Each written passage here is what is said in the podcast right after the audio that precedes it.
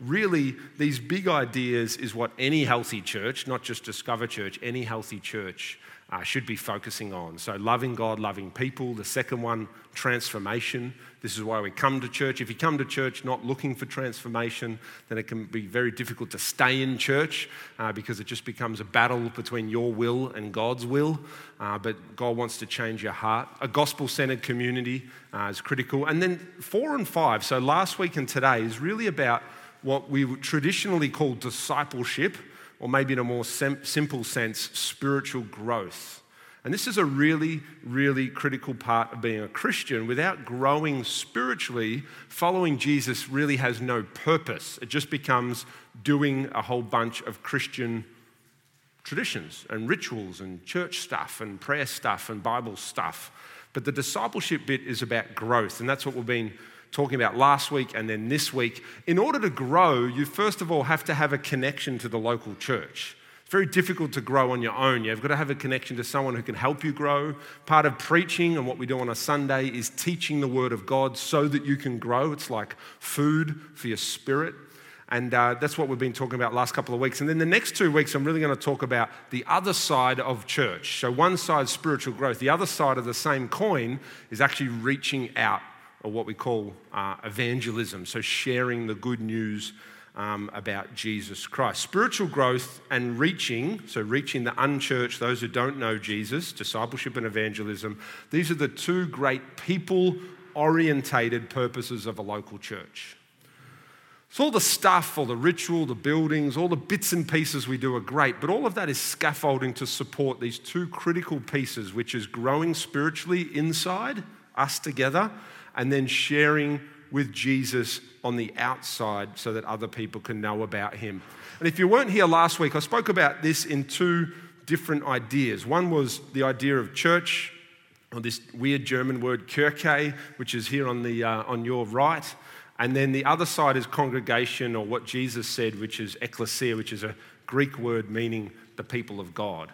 And this changes how you understand church and life in church, or your role in this church will be different based on whether you think this is a building that you come to and an institution you're involved in, so that's the Kirche bit, or whether you believe that church, what is the church? What is church about? What's the whole purpose of church? It's not about a building and a system and institution, it's actually about a people, a congregation, friendships, being a spiritual family together. That will dramatically change how you approach coming to church, how you approach being in a small group, how you approach being involved in a team. All of those things will be affected by how you see it. And we spoke about the funny fact that Kirche, or the word church, in our English Bibles is actually not a translation. It's not a translation at all of what was originally said. So, church should not exist in the Bible. That word should not exist in the Bible. Jesus never said, I will build my church, and he meant that building down the end of the street on the top of the hill with a cross on the top. I'm going to do stuff there. Jesus never said that. He said, I will build my ecclesia, which means my congregation or my assembly. Except our Bibles have this word church in it because that's the thing that we understand. That's the word that we get that makes more sense to us. And there's actually a guy, William Tyndale, who wrote a Bible in 1522, and he said, I'm not going to call it church and stick with tradition. I'm going to translate it re- the real word, which is really congregation or assembly, a group of people together following Jesus. That's really what Jesus said. That's what ecclesia, the Greek word, actually means. It means a community of people following Jesus. And they strangled him and then burnt his body at the stake for being willing to challenge a couple of words in the Bible and challenge the institution of the church. So there's a very different, two different ways of seeing all of this. Now, if you see the church as a congregation and a group of people moving together, then this becomes something that you're part of. It becomes something you contribute to. It becomes something that you're involved in. And last week I spoke about four ways that at Discover Church we encourage people or invite people to get involved in the church. So that's get engaged in a life group, involved in a team, worship team, sound team, kids ministry team, give generously, or we might understand this as tithing 10% of our income, and then inviting friends to our homes, to our groups, to our out for coffee, to church, whatever, actually being someone who talks about this. You know, the funny thing is, as a pastor, you know, things I see over the years, 15 years of pastoring now, when people are disengaging from God and their relationship with God, these things tend to work in reverse. They stop inviting friends to church, tithing ends, no one's going to give their money to a church where, where they're not connected anymore. They stop getting involved in the life of the church, and they definitely don't want to be connected in a small, intimate life group and talk about their life and their relationship with Jesus.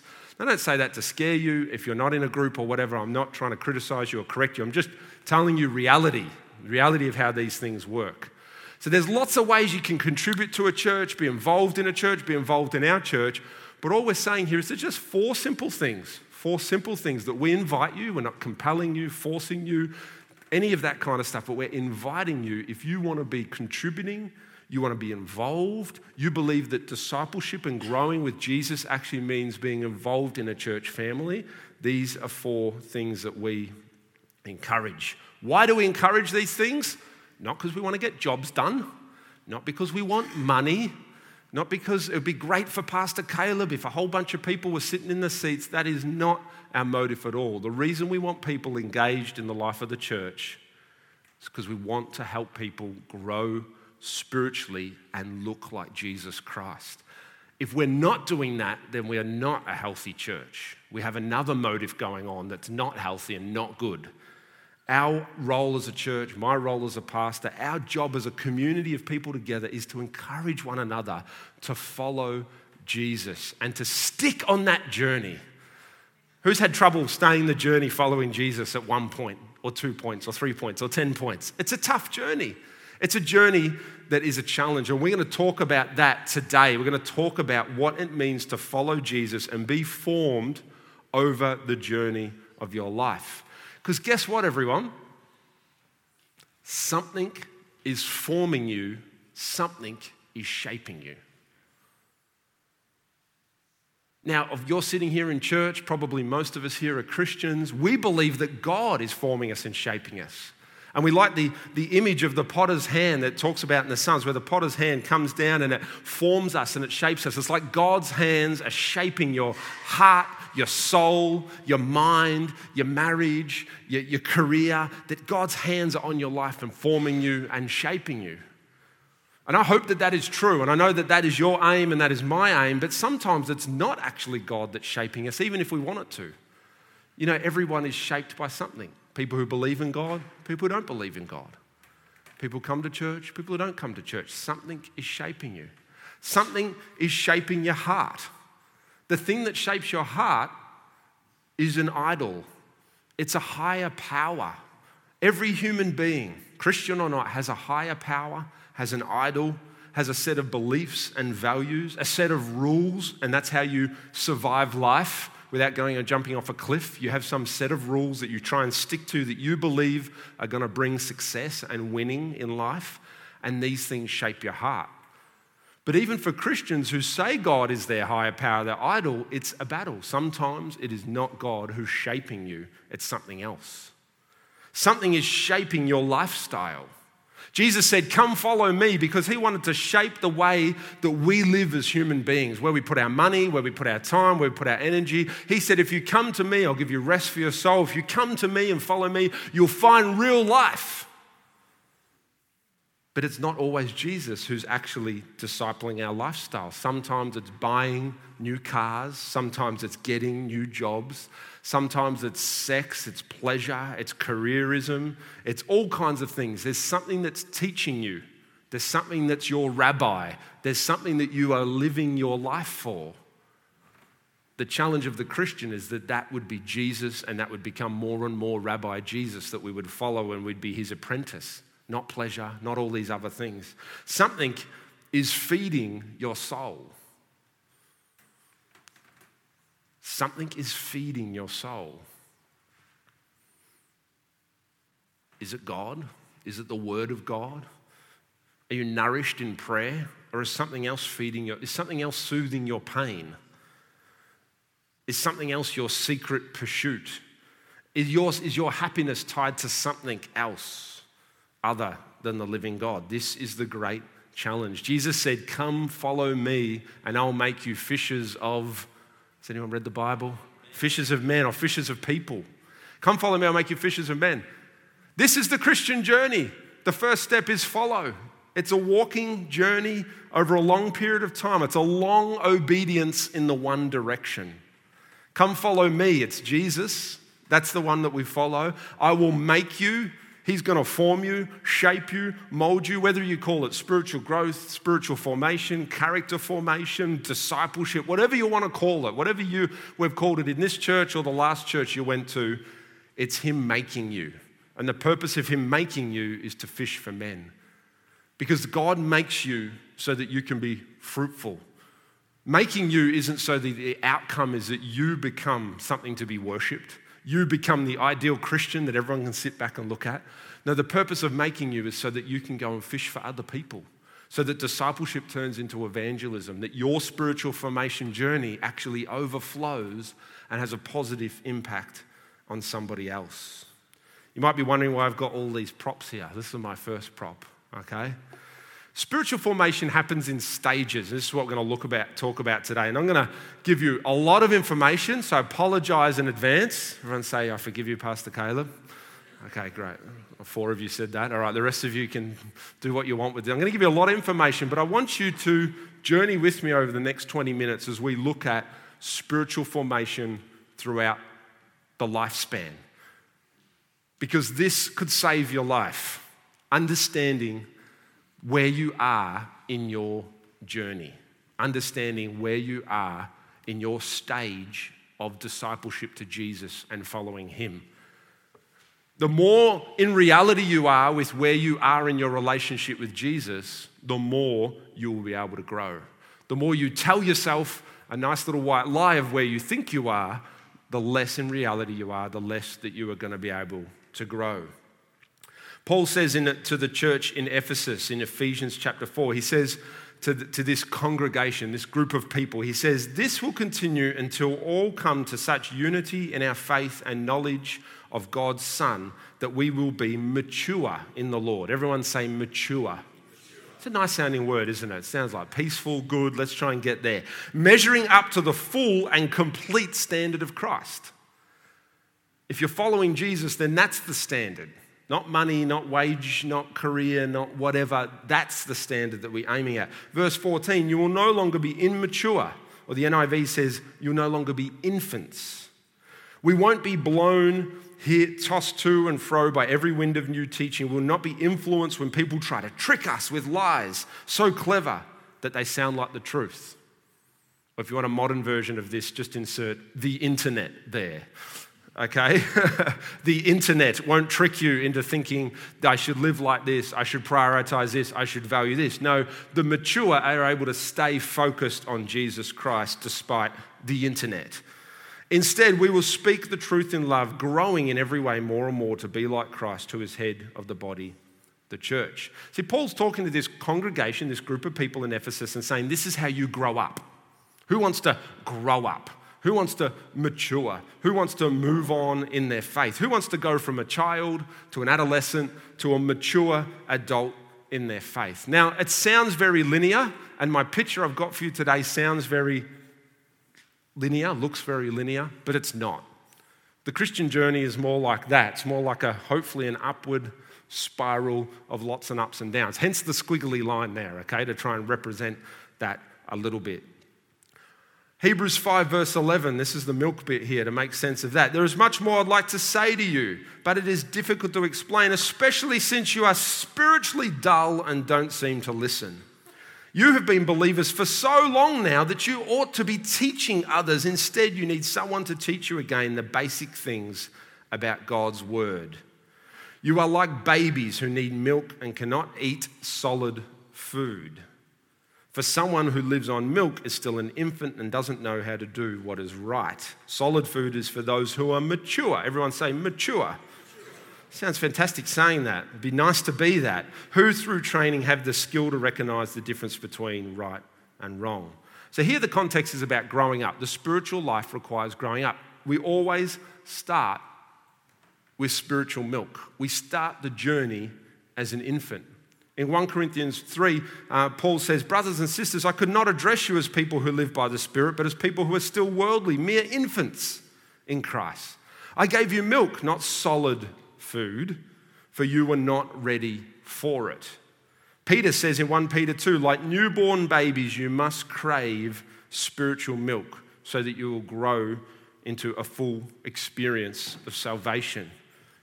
This is cold, Pastor Andrew, cold milk. Would you be able to try it? Tell us if it's good. Crave spiritual milk. Is It's all right? Great. That was breast milk, by the way. it's sweet. Sweet. No, it's not really. It's not really. So I know I'm not very good at jokes. Some people are never sure whether to take me seriously or not. The early Christian life is so fantastic, isn't it? It's sweet, beautiful milk. You suckle at the breast of God and your local church. Everything works. You're full of love and passion for God. You want to serve in every ministry. You want to get involved in everything. God is your provider. And everything works. Everything you touch turns to gold. Every time you pray, you get answered. It's an amazing, amazing time in your early faith journey. For some of you, that might have been coming out of the teenage years and becoming a mature uh, or becoming an adult, becoming an 18 year old, and then you really start to follow Jesus for yourself, separate from your parents if you grew up into church. For some of you, you may have found Jesus as a teenager or as a young adult. Some of you might have found Jesus at 45. It doesn't matter how old you are, the spiritual journey starts with spiritual milk. And we drink and we drink and we get fat and we grow fast in those early years, don't we? You know, when it's Nova's bedtime, she's nearly two years old, we just get a bottle of milk like this and we do this in front of her. And we like lure her into her room and she runs like this. and that's a great picture of the early years of following Jesus. It's just exciting, it's fun, it feels good. We drink milk, we get spiritually fat.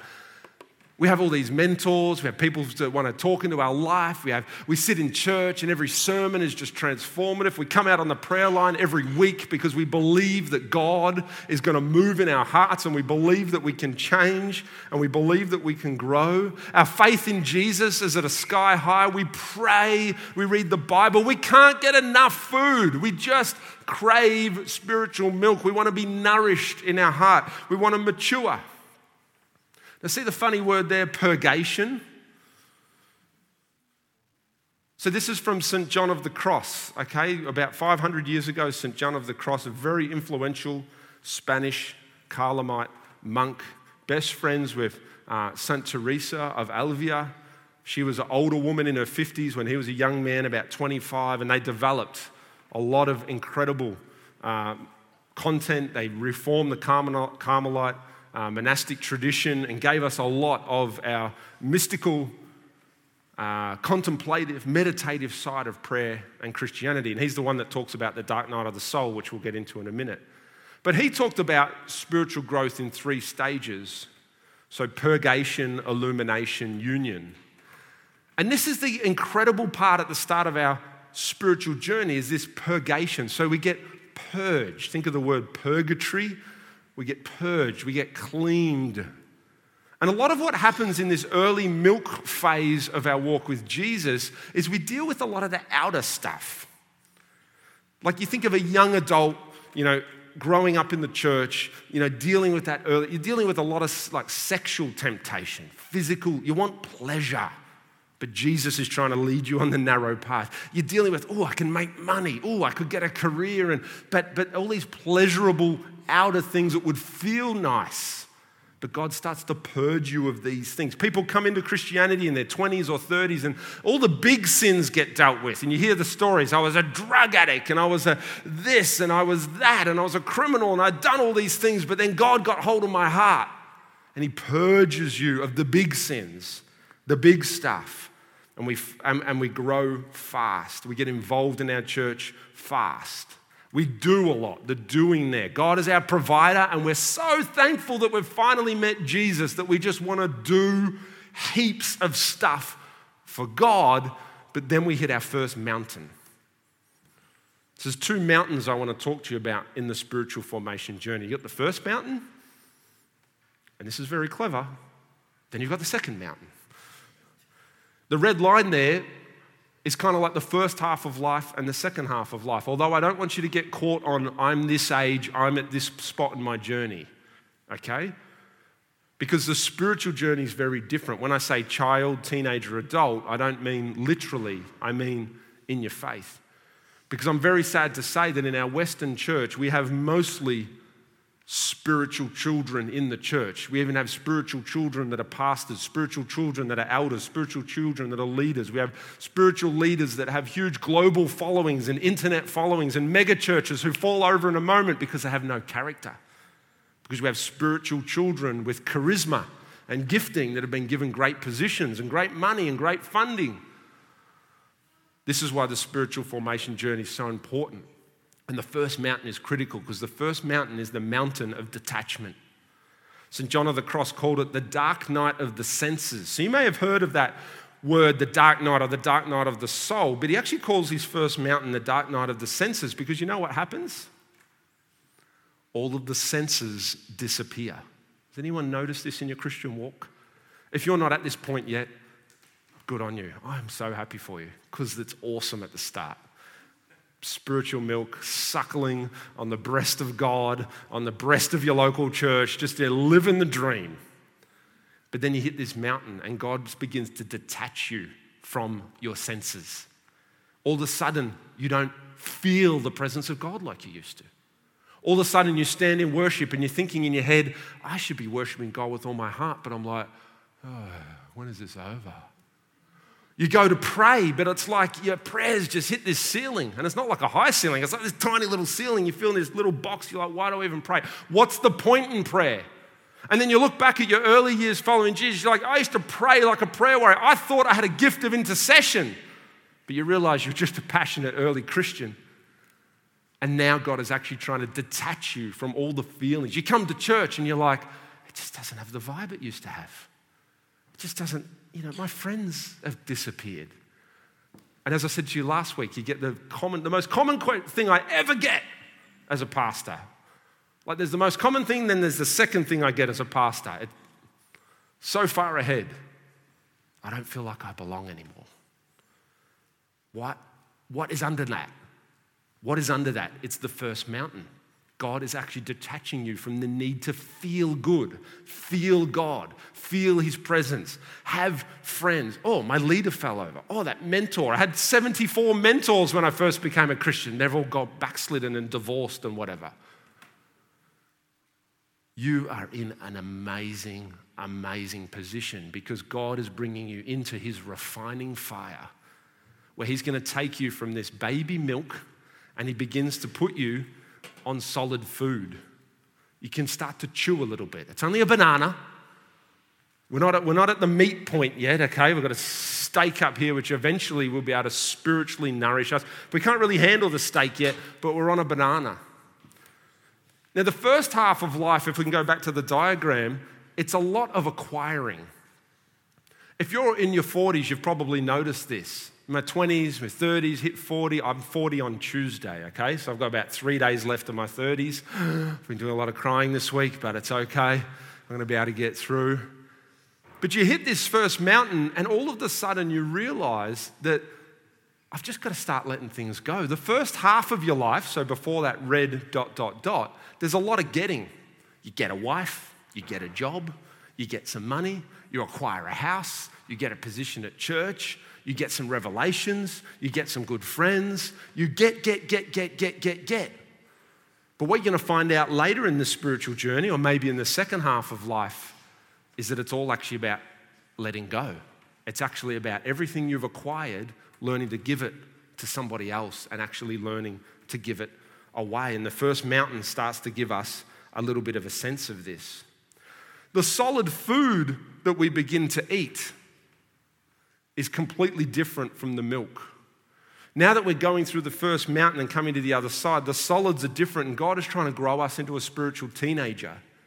And what was once prayer lines and powerful encounters with God and phenomenal revelations when we pray and sit down with a mentor, have a coffee, and get just changed and feel amazing, full of love, God's my provider, all of a sudden everything becomes very private.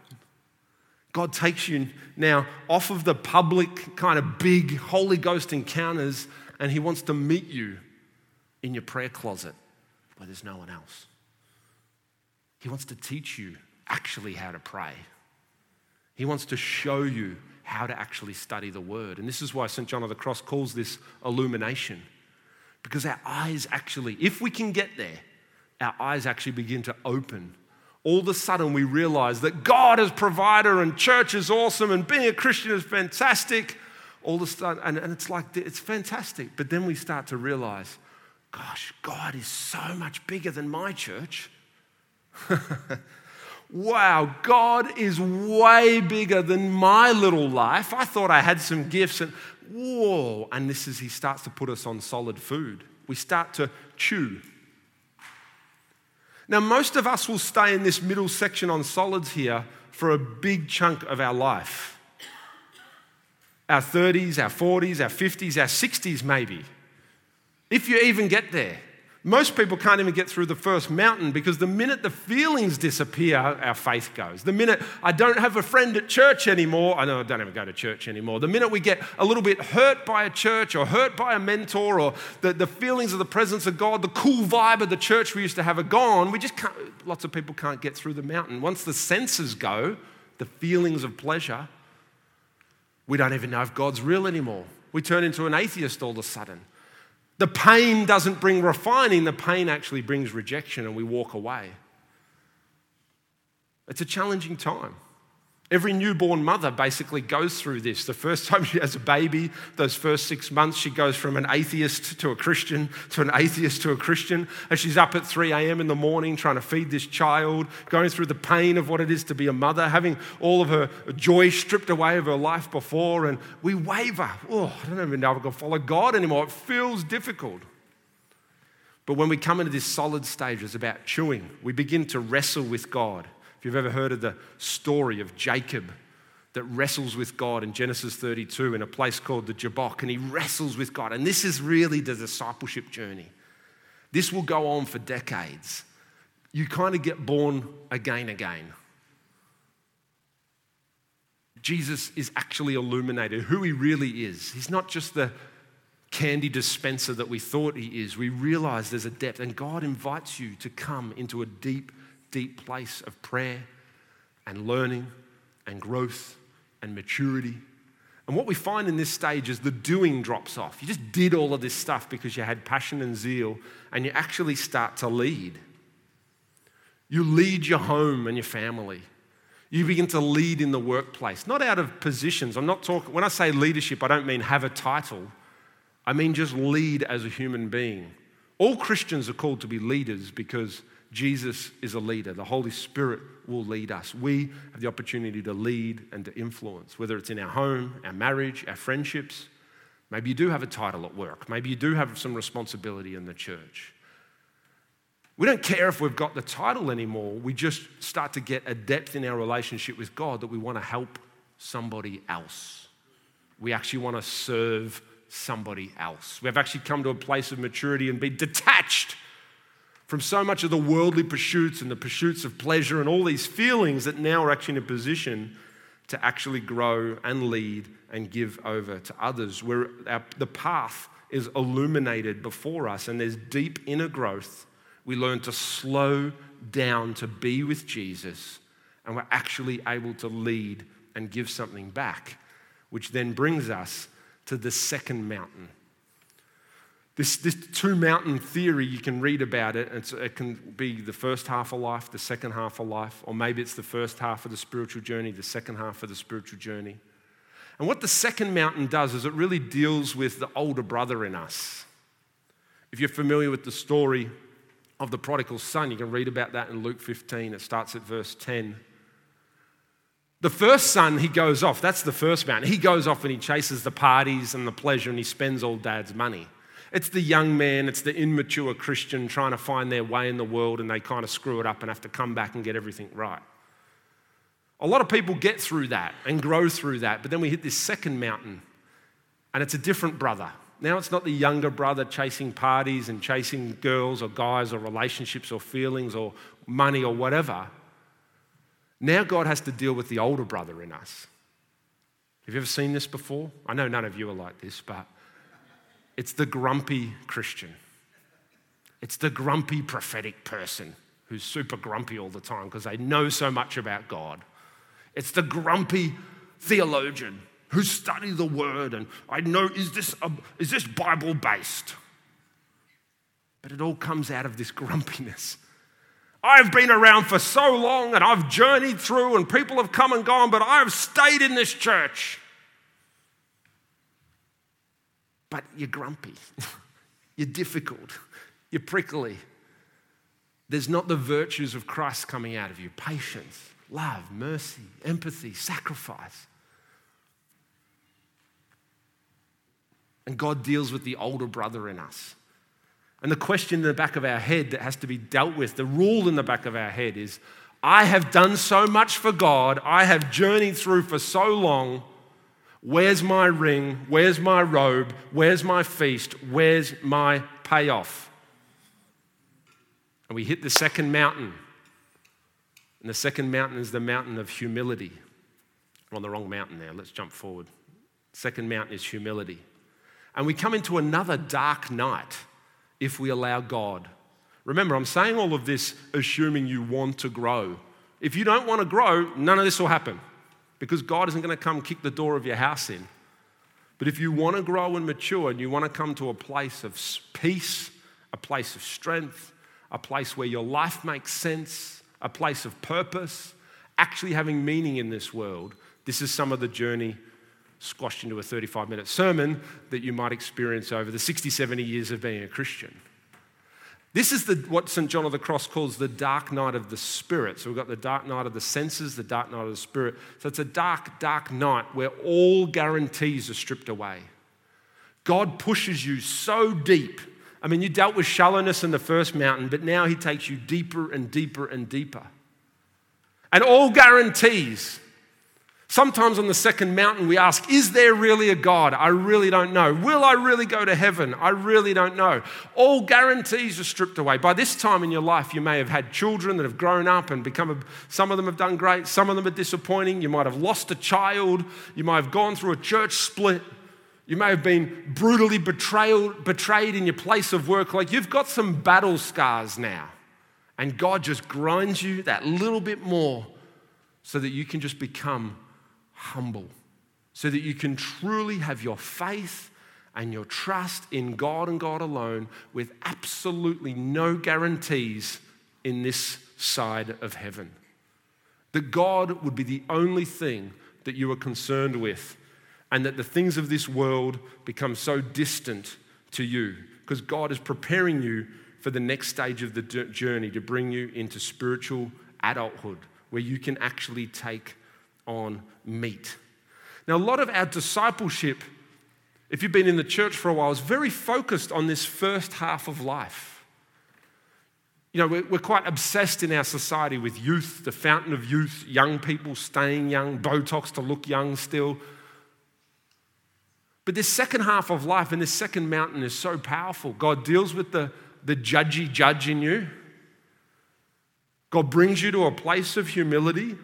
And the question we begin to ask ourselves now, I'm not there yet, so I'm just hypothesizing here based on what I've read and studied and prayed about. But the questions we need to ask ourselves is what legacy will I leave behind? What has God done in my heart over being a Christian? Maybe you're in your 50s, your 60s, your 70s. What can I give to the next generation? This is the time now where you begin to let go. But this is very difficult Often the older brother can't let go, can't give away now. All the things you've acquired your money, your wealth, your experience throughout a lifetime of following Jesus now God is saying, in humility, give it away. This is what the mature, those that have gone on and can eat meat, this is the ability of those that have grown to be mature in their faith. They can now lay down their life just like Jesus laid down his life on the cross, they can lay down their life. They can give away what they've got because they come into a place of spiritual adulthood. God is not just a provider anymore. God isn't just a friend anymore that we pray together and we get deep with. Now God becomes like a lover. There's a deep, deep union. What St. John of the Cross calls a union, where we become one with Christ, where we abide with Christ, where our whole life is full of His love. We are transformed into love, and then we are able to love unconditionally. I know we talk a lot about unconditional love, and we'd all like to think that we love unconditionally, but let's be honest, there's a lot of strings attached. And once you've been married for 10 or 15 years, you realize, man, there's a lot of strings attached still in this marriage. there's a lot of things I think she should be doing for me, and he should be doing for me, and those kids should be doing for me. And the journey to actually be transformed into the love of God can take decades and decades and decades if we allow Him to work in our heart. The beautiful thing here is we're not doing anymore. We're not just a leader and, and influencing some people now. We've actually become like a spiritual parent. People are, are, are nourished because of our walk with God. We're able to lay our lives down like a parent, like that mum with the newborn baby. You can spiritually just give yourself to a person, to a mentee, to a ministry in the church, to, to, to a charity, you, you can live your life for, totally for somebody else because you're so secure and so abiding with Christ and have come to that place of union with Jesus. You don't need accolades. You don't need to be given money. You don't need to be given a microphone. You've been transformed into love just like God is love, and you're able to just give out of sacrifice. You're able to sow into others just like a parent. And what Jesus said of John eh, in John 21, what Jesus said to Peter becomes true. When you were young, you were able to do as you liked. This is John 21 18. You dressed yourself up and went wherever you wanted to go. That's the milk, that's the solids, that's the early part of life. But then Jesus looks at Peter and says, But when you are old, whether this is old in age or old spiritually mature, you will stretch out your hands and others will dress you and take you where you don't want to go. The great challenge of following Jesus is to move from milk, it feels good, it feels nice, God is doing stuff for me, to solids, where we wrestle with God and we choose through our faith and what do I really believe and why do I go to church and how do I pray and what's it really about, and move on to a place of meat and maturity that our following of Jesus is such that wherever Jesus wants to lead us, even if it's where we don't really want to go, doesn't really feel nice. It's going to cost me time and money. Oh, I don't really like that person. But because we've so matured in our faith, we can give not out of our strength, but we can give out of God's love that has so filled our heart. We can lay our life down even though we might say, like Jesus did, My God, my God, why have you forsaken me? We may, we may feel like there's just no guarantees in this spiritual journey anymore, but for the joy set before me, I'll endure whatever God has called me to. You can't get to that place through discipline, through personal strength, through theology, through knowing stuff, through titles in the church, through money, through having a great career out there. You can only get through this stuff by building a relationship with Jesus and wanting to grow and grow spiritually. And what happens ideally is that we get to this place where we are so dead to the things of the world, we're so dead to the needs of what we need, that it begins to make sense, doesn't it?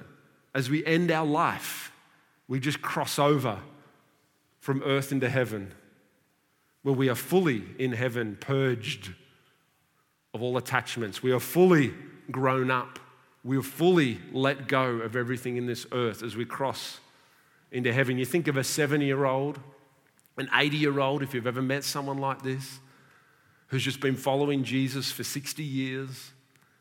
You know, they've had all the kids, they've been through all the pain, they've let go of so many things, they've got all the scars of life and church and work and friendships, but they just have this beautiful, genuine heart for God. You could just ask them anything and they would just give of themselves to you. They're not trying to get anything out of church or Christianity or the Bible. They're just willing to give back. And that's that place of maturity. It is possible to get there. What I'm saying today is not to say there's some ridiculously high bar. There is, it is possible to get there and to grow there as you let God take over your heart. And even if you got halfway there, even if you got a quarter of the way there, you are still going to be an amazing follower of Jesus, you are still going to be somebody that does great things for God. God is not here to condemn you. God is not here to embarrass you. God is not here to say you should have done this or you should do that. And I'm not here to say that either, just to give you a bit of an outline here. In a moment, we're going to sing a song and finish. I just want to give you some time with God. But my one encouragement for you from here is this name your stage of spiritual formation.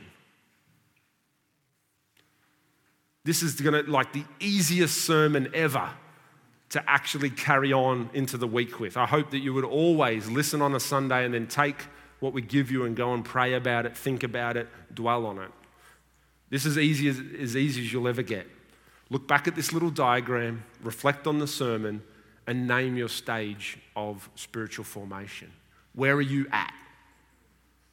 What point are you at? Pray for insight and guidance to spend some time with God. Review the stages that we spoke about. Look at the diagram. And then name it. Name your season. And it's fine. Some of you might feel like you're really on one of those mountains and it feels dry, it feels desert like, it feels like you feel a million miles away from God. Maybe that's where you're at. You know, when you go to your GP and you've got a problem, what you want is a diagnosis because a diagnosis leads to healing. But so often in our spiritual life, we don't like to diagnose, we don't like to name, we don't like to say, we don't like to be specific. Because it feels nicer to say, I'm a great Christian and I do these fantastic things and God is amazing and I'm full of faith. But if those things are said to obscure where you're really at in your walk with God, then you'll never be healed. You'll never be able to grow. You'll never be able to move beyond any sickness in your heart or in your soul. Name your stage. And then number four, just clarify your next step. God isn't saying do the 100 steps that Caleb alluded to on Sunday. God's just saying, what's the next step? That's it. It's actually how simple following Jesus is. We can talk about all this stuff, but really, Jesus is just saying to you, the Holy Ghost is just saying to you, what's your next step? Just take one step. If you could take one step, what's that next step? What do you need to do? What do you need to deal with? What do you need to engage with? What do you need to grow in?